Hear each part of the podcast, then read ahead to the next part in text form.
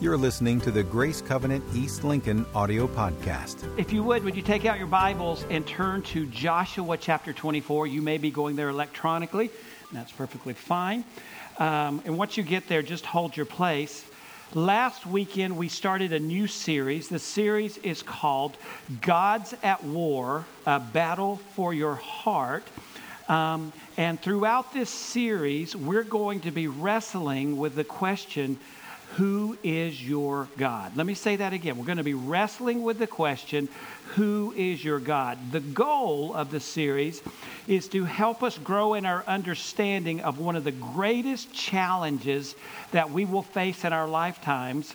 And uh, that challenge is the challenge of keeping God first in our lives.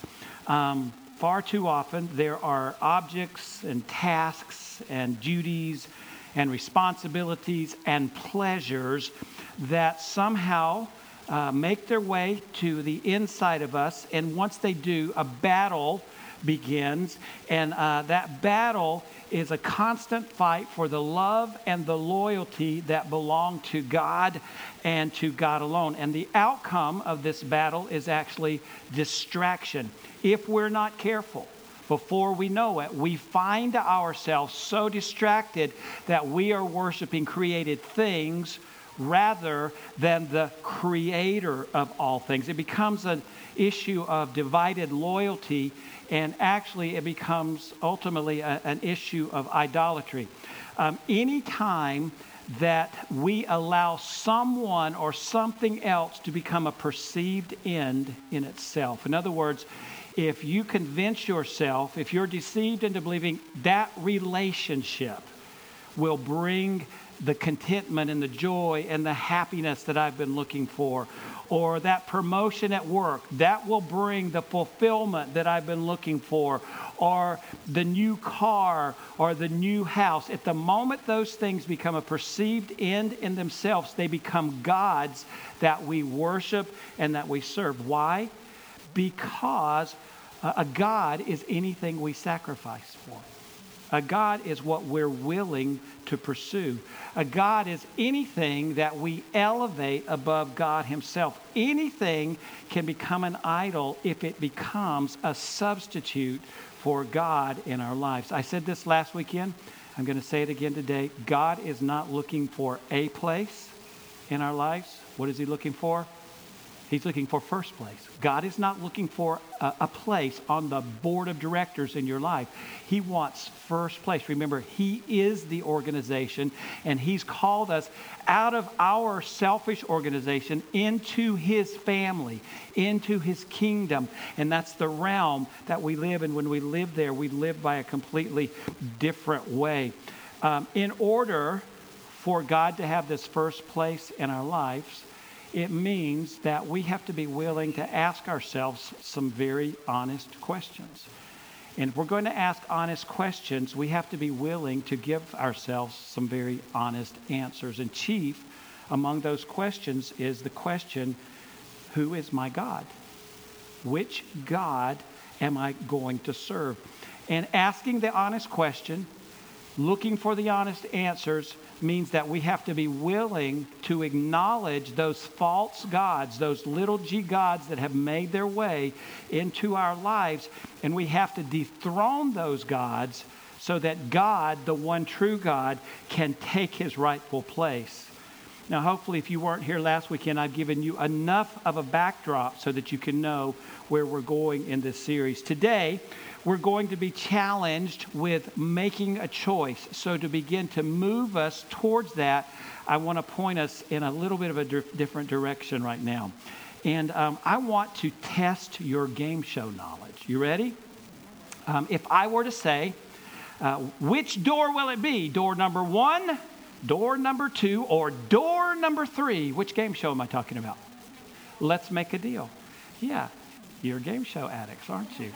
Yeah, let's make a deal. In 1963, viewers across America sat in their living room in front of their television sets as NBC aired for the very first time Let's Make a Deal, who was hosted by who? Monty Hall. Monty Hall hosted the show for 30 years, and the show can still, get this, be seen today as it's hosted by Wayne Brady. If you'll recall, if you ever saw the show, if you see it now, audience members dress up in outlandish costumes in order to attract the attention of the host uh, in hopes of being able to make a deal for cars, cash, trips, all kinds of prizes. The audience members are actually referred to as traders. And at the end of each show, one trader is picked for the big deal of the day. At the big deal of the day, there are three doors. And one of those doors has behind it the grand prize of the greatest value, and the other two don't. The trader is given just a few moments to consider which door they're going to choose. And then they hear this so, which door will it be? Will you choose door number one, door number two, or door number three? And the trader, if they make the right choice, might find themselves jet setting somewhere in the world on a luxury vacation, complete with what? Samsonite luggage. Remember? Always Samsonite luggage. If they make the wrong choice, they might find themselves going home with an old broken down billy goat and a dented up milk pail and a broken down milk stool. I suppose that we could say the premise of the show is all about uh, challenging people to make choices. Will you choose the envelope or will you choose the box? Will you choose the little box? Will you choose the big box? Will you choose door number one, door number two, or door number three? Say, how are you going to tie this into Joshua chapter 24? I can do this. Listen. Um, last week, I said, uh, as I began the series, um, that uh, we're, we're going to wrestle with the question who is your God? And if you'll remember, if you were here last week, if not, I'm telling you now, I said, in wrestling with that question, who is your God, uh, we are also going to be reminded that there are many options, but that there's only one right choice.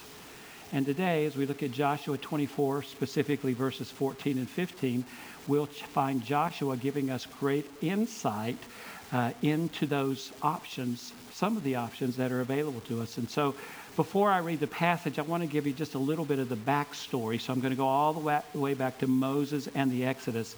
Uh, while uh, Moses was in leadership, God displayed his power in great ways uh, through the 10 plagues through the parting of the Red Sea, um, bread from heaven, water out of a rock. He even gave them a supernatural GPS system, a cloud by day, a pillar of fire by night. Even so, the children of Israel still just didn't have great faith. And what should have been uh, a, a month long hike through the wilderness to the promised land became what amounted to almost a four decade camping trip. Can you imagine camping that long? Some of you campers would say, Yeah, we'd love it.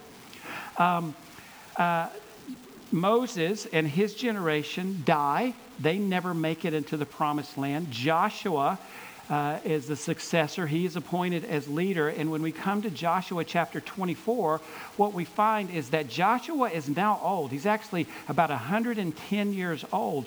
And in that, he bears battle scars from uh, the many battles that he's fought, and he has wisdom and he has faith as he's trusted God for victory in all of these battles. And he seems to know that he doesn't have a lot of time left. So what does he do? He gathers all the people into uh, to a to a crowd to hear what seems to be his farewell address. And as he clears his throat, this is what he says. Verse 14 of chapter 24. Follow along as I read. Now fear the Lord and serve him with all faithfulness. Throw away the gods your ancestors worshipped beyond the Euphrates River and in Egypt and serve the Lord. Listen, but if serving the Lord seems undesirable to you, then you can choose for yourself this day whom you will serve. Whether the gods your ancestors served beyond the Euphrates or the gods of the Amorites in whose land you are living. But as for me and my household, we will serve the Lord. Listen, it's not hard to see. Joshua doesn't waste any time getting right to the point. He, he goes right to the point and he says, People, wake up. It's time for you to make a choice. Choose. Choose today who you are going to serve. You can serve the God of Abraham and Isaac and Jacob, or you can choose another God. But whatever you do, make a choice. It's time to make a choice. And then he wanted him to know whichever choice you make, it's going to lead you in a very different direction. Um, then he makes a declaration. He says, But this is what I want you to know for me. Here's the choice that I've made. Today, I am declaring that as for me and my household, we are going to serve the Lord. That is our choice. We're going to serve Him and Him alone. I choose God. That's who I'm going to serve. Now, I find it very interesting that Joshua didn't give a fifth option. And a fifth option could have been something like this. Or today, you can choose to choose nothing. You can remain neutral. You can choose not to worship anyone or anything, but he didn't. He did not give them that choice. Why? Because worship is hardwired into every single one of us. It is how God made us. Everybody worships someone or something. It's been that way through every civilization. It's been that way and continues to be that way in every single culture. Everybody worships something or someone. So that means the question would never be uh, who uh, do you worship, but instead the question will always be who or what do you worship? And here's the reality every day, every single one of us are making choices. We make choices every day, and those choices declare, uh, uh, they, they reveal the gods who are winning the war in our lives just by the choices that we make every single day. In modern thinking, we uh, associate, most often, we associate uh, worship with religion. But if you take away the religious language, then what we're left with is a built in human reflex to put our hope in someone or something and chase after it. It's how we're wired. It's how we're made. It's how God created us. So everybody worships someone. Everybody worships something. Um, Joshua that day gave four options. I want to tell you what those options are, and then because each of those options are still very relevant for us today, I want to go back and I want to talk about each one of those options. And so, as Joshua is giving the options that day, he says, um, Choose you this day who you're going to serve. You can choose the gods of your ancestors, the gods of your mothers and fathers. Or your choice is to choose the gods of your past. He says, or you can choose to worship the gods of your culture. He says, or you can choose to worship God Himself.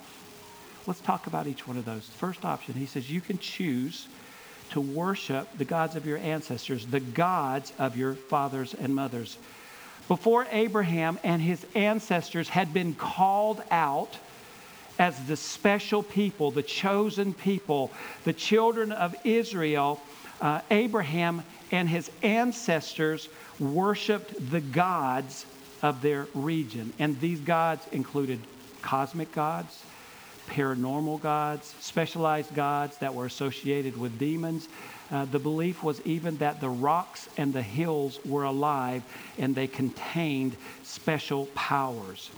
The Bible specifically tells us that Abraham's father was an idol worshiper. And the point I'm making is that it was handed down from generation to generation. Remember, this is pre Egypt. This is before they were called out to be the chosen ones. Pre Egypt, they were idol worshippers, and it got passed down from generation to generation to generation. And even after they were called out to be the children of Israel, God's special, God's chosen people, what had been passed down from the generations made it into Moses' leadership. It continued through Moses' leadership. It made its way into Joshua's leadership, and it made its way all the way up, we'll see, to Joshua chapter 24. In other words, they were, they were worshiping what they had, had learned. And Joshua's question to them is this Are you going to continue this way? Is this going to be your default always? Are you going to continue to worship the gods of your parents and the gods of your grandparents? And please let me say right now, this is not a message that's anti parent or anti grandparent, not in any way whatsoever. I am a parent, I am a grandparent, and I find great honor in that. And we have the, the ability to pass wonderful things, godly, spiritual things onto our children and our grandchildren, but we also have the ability to pass on things that aren't so good. I guess the question I'm asking is have we been exposed to the law of exposure? And the premise behind the law of exposure is that um, our, our lives are determined by our thoughts, and our thoughts are determined uh, by what we've been exposed to. And so uh, let, me, let me make it a little more relevant. Um, for example, uh, was your father a workaholic? Did his life center around his job? Was success his chief aim and goal? And now, is it possible that you find yourselves today worshiping the gods of success and of achievement? Or, not picking on moms, but let me say this was your mother obsessed, obsessed with perfection? Was um, keeping up appearances disproportionately important to her? Was anything less than perfect unacceptable? And now, think about you today. Do you find yourself worshiping the gods of appearance and the gods of perfection. You see the point I'm making? There's so many examples that we could give. Um, uh, think about this. Um, do you model what was modeled for you in your home? The most natural pathway to worship is to adopt the gods that we were exposed to in our formative years. And so, listen, that can also be really good. When I think about my mom, my mom was a worshiper of the one true God. My mom dedicated all four of her children to God at a very early age. And so she passed on to us spiritual things. And that's a great God of the past to worship because it's the God of the present. But on the flip side of the coin, in our families, in our cultures, our environments that we grew up, what were we exposed to? So he says, you can, you can worship the gods of your fathers and mothers. He says, or uh, you can worship the gods of your past. You can worship the gods of your past. Uh, during the children of Israel's 400 years of captivity in Egypt, they were continuously exposed to the gods that the Egyptians worshiped, and they worshiped those gods. Once they were out of Egypt, everything was new but those gods that they had learned to love and worship back in Egypt didn't give up without a fight. They wanted to hang on. They had been taught to worship nearly everything the sun, the moon, the stars, literally just about everything. And guess what? Old patterns, even old patterns of worship, die hard. So when we think about ourselves, do we ever find ourselves dealing with the gods from our past? Things that we thought we had let go of a long time ago. I think we all do. I, think that this is a struggle that we all, that's why it's a daily challenge to keep God first in our in our lives even after inviting Christ into our lives and making him lord of our lives there are times where we can get a whiff of something a god from the past that's still fighting for our love and our loyalty and we're faced with a choice what will we do the real challenge before us is trying to follow Jesus without leaving these past gods behind. So he says you can worship the gods of your fathers and mothers, or you can worship the gods of your past. He says, or you can worship the gods of the culture. You can worship the gods of the culture you're in right now, as if it weren't enough that they had to deal with the gods from Egypt that they had worshiped now they're in a new land. They're surrounded by a new people, and not only a new people, but a diversity of people with a diversity of gods. The chief god in their culture was the god of Baal, and Baal required ritual prostitution. And then there was Ashereth. She was the, the mother goddess, and she also required sexual rituals. These gods had the home advantage because they were right there in their face. They were up close and personal. Two of the most significant factors uh, that consistently determine which gods are willing, uh, winning the war in our lives are time and place. Obviously, we're not, I hope not, struggling with whether or not we're going to worship Baal or Ashereth, but we do struggle with the gods within our culture every day. Am I right? Every day we struggle with whether or not we're going to worship the gods of our culture. Uh, every day, we're faced with these gods, and sometimes these gods are subtle. It's kind of like the frog in the kettle scenario. Um, I said this last service. Actually, Cami and I were just talking just a few days ago. Um, personal confession. Um, we remember a time, it's been quite a few years ago, where we were watching a television show that we loved to watch. We could hardly wait for ER to come on. And then one day, one night on ER, there was an occurrence. And we said, that's it. Not going to watch it anymore. And we turned it off. Never watched it to this day.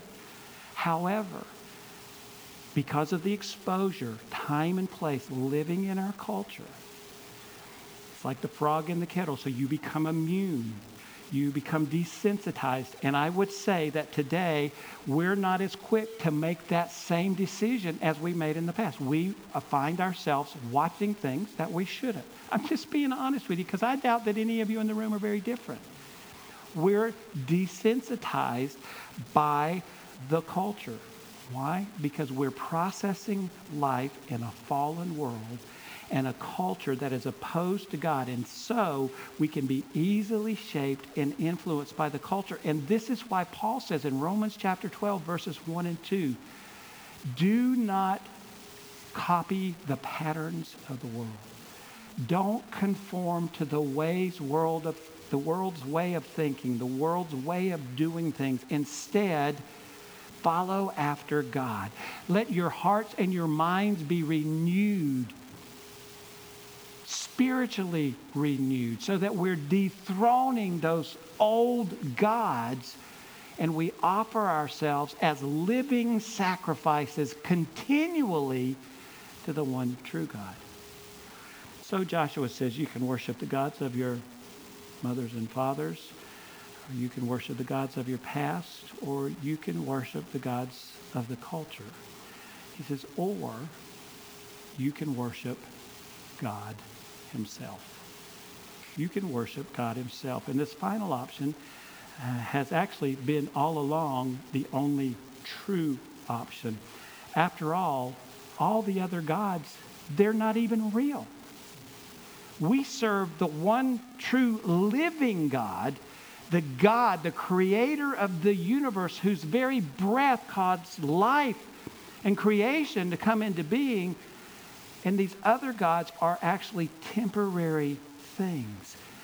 And their purpose is to distract us and to draw us away and to rob the love and the loyalty, the worship that is due the one true God.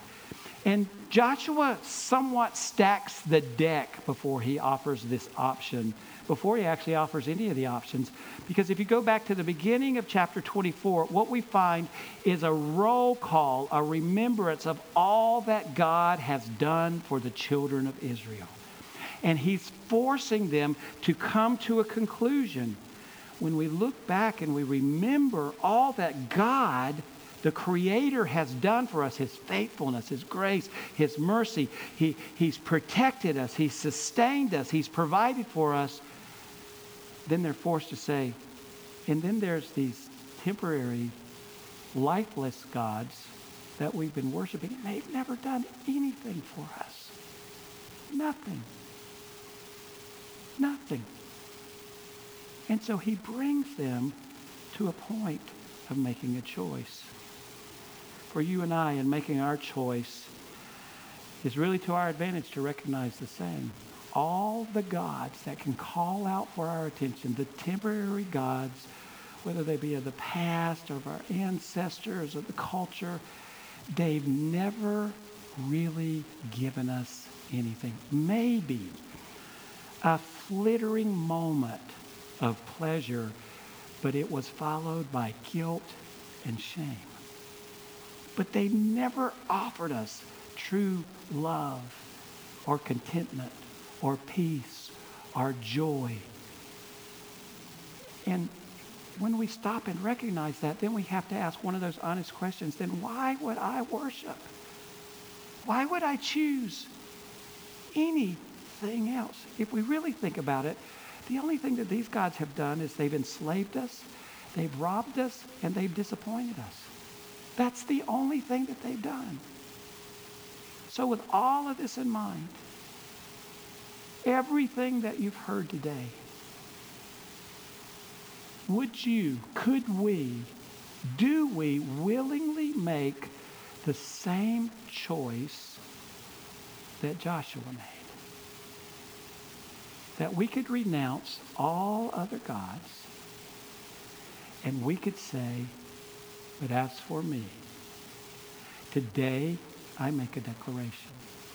And my declaration, declaration is that for me, for me and my home, for me and my household, we're choosing the one true living God, the creator of the universe, who brings complete joy and fulfillment and happiness and peace and mercy and grace and unconditional love.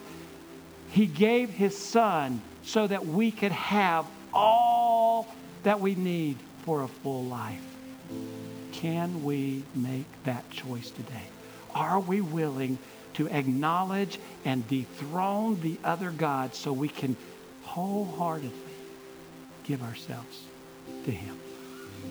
That's part of the wrestling. That's what the choices are all about. Because remember, we don't get to choose to be neutral. We don't get to choose nothing. We have to choose something. And you've already made a choice. And your choice tells you which God's winning the battle in your lives. So today, is it the right choice? Would you stand? I want to pray for us. I, I want you, just with your heads bowed and your eyes closed, would you just take a moment and um, would you have an honest conversation with yourself? Would you uh, ask yourself, who's my God? What gods have I been serving? Uh, would you be willing in that conversation to confess and repent and ask for the Holy Spirit's help in dethroning those gods? so that you can say, As for me and my house, we will serve the Lord and Him only. Would you take just a moment to do that?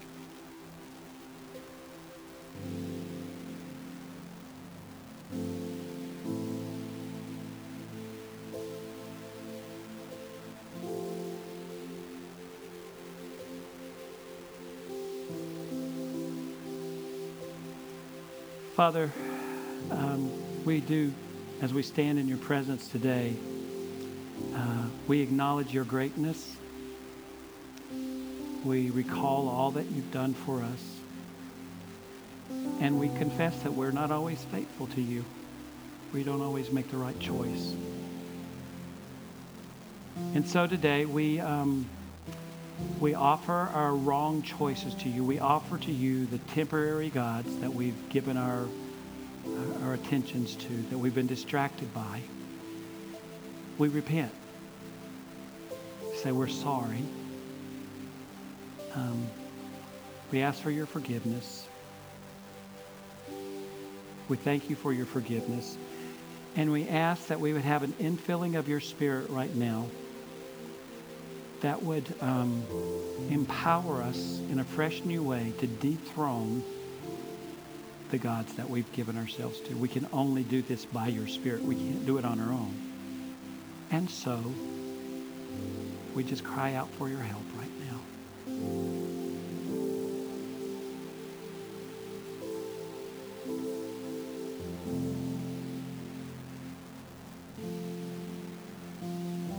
Strengthen us, I pray.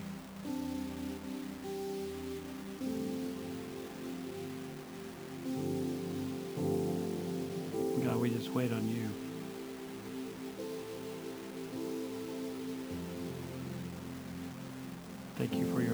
Grace, your mercy, your peace, your kindness, your compassion, your faithfulness, forgiveness.